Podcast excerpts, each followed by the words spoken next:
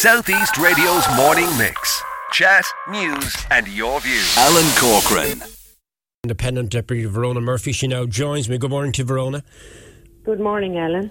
Before we take that commercial break and then come back and look at more detail about what I've already mentioned uh, at the start of the show about the concerns over the vital air sea rescue service in the southeast, can, can you respond, please, to what we've just heard there from Liam Sinnott? Because a lot of people will say he has made some very valid points there that uh, the hospitality trade has become the soft touch when it comes to restrictions. Yes, and I think what's important about what Liam has to say is that people will start to recognise this is not just about the pub's closing time. This is about livelihoods. This is about the future of the hospitality and entertainment sector. Because the reality is each time that restrictions are brought in, it affects them in the greatest way. And that will deter people from entering into that sector. You know, people are angry that we have spent 40 billion in our health service and through the HSE in 23 months, and we don't have the required ICU capacity or hospital services that are required to keep us from going into yo-yo lockdowns. Because each time we have restrictions brought in, we're told so that the health service doesn't become overwhelmed.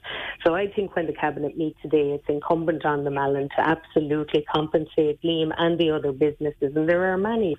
It's not just the hospitality; it'll be the taxi drivers, it could be the food producers, the suppliers, you know, but those supports they must be clear and they must be accessible and they must be fair because we have seen over the time that the support schemes are not accessible for everybody that is affected and that can cause great hardship. Right. So the PUP the CRSS and the EWSS must be there in a capacity of which supports them right through to the end of January of when these restrictions we hope will be lifted.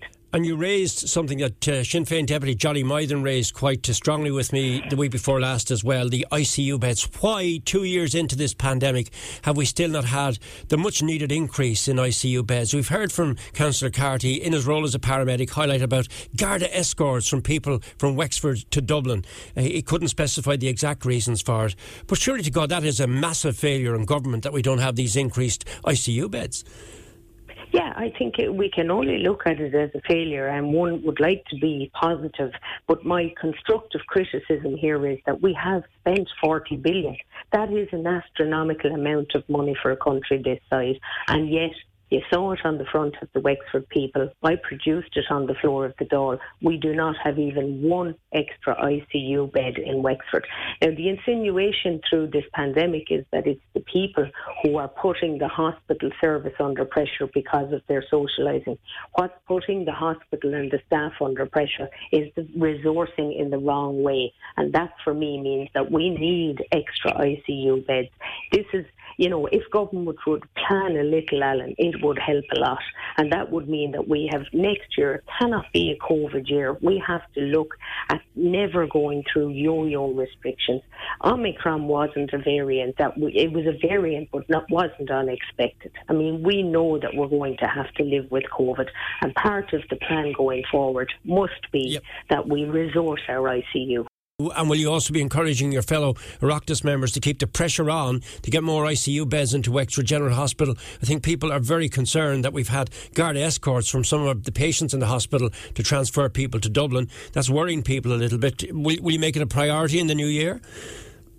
Well, I made it a priority last week, Ellen, when I actually brought it to the floor of the Dáil in relation to the appropriation monies that are being sanctioned. As I said, 40 billion spent without one extra ICU bed for Wexford. So my job in opposition is to ensure that I keep the things that are required in Wexford and all projects front and centre. That includes Rosslare Europort.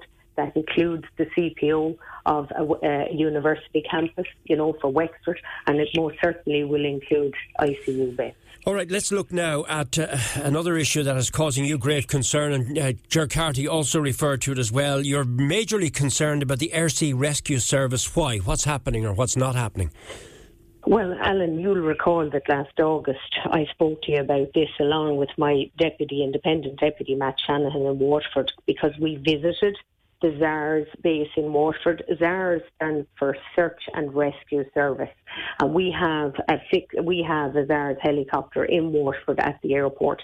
Now, what has actually happened is the Department of Transport have advertised for an expression of interest to tender for our air search and rescue service or the service into the future. We currently have four helicopters in that service. The trouble is that for the future tender, they're only requiring a tender for three. Now, we the bases are Waterford, Shannon, which serves the west southwest coast. We have Sligo, which serves the northwest coast, and Dublin, which serves what I would call the northeast and east coast, when Waterford serves the southeast right over to the southwest and halfway up the east coast. And you heard Ger say it, he was in that helicopter last week with the patient, and this must be very distressing for the people who have actually availed of that service. And we have many, unfortunately, who have had to use that service in order to attain cardiac care when Waterford was closed because we don't have 24 hour cardiac care. And the ZARS has stepped in and saved their lives. Equally, we had a couple of near drownings this year in our own local area here. One was a very hypothermic individual who ZARS, uh, the search and rescue, or 117 took that individual to Waterford General Hospital and saved his life. So this, as Ger said, this cannot happen. This is the second time that the Waterford base has been put under pressure, and it's very disturbing that the Department of Transport are not providing the funding for Waterford Airport which would in turn secure the airbase that's there for the ZARS helicopter. So I think we in the southeast, certainly Michael Lowry, who is also an independent in Tipperary, Matt Shanahan and I will be advocating that the ZARS Waterford airbase is retained. Right. Helicopter. And, and how, it is how, paramount. yeah. How close you is know, it to being withdrawn?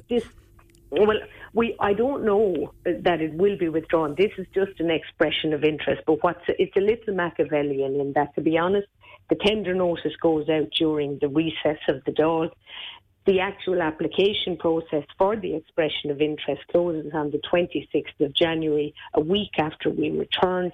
That would give us little or no time for debate on this.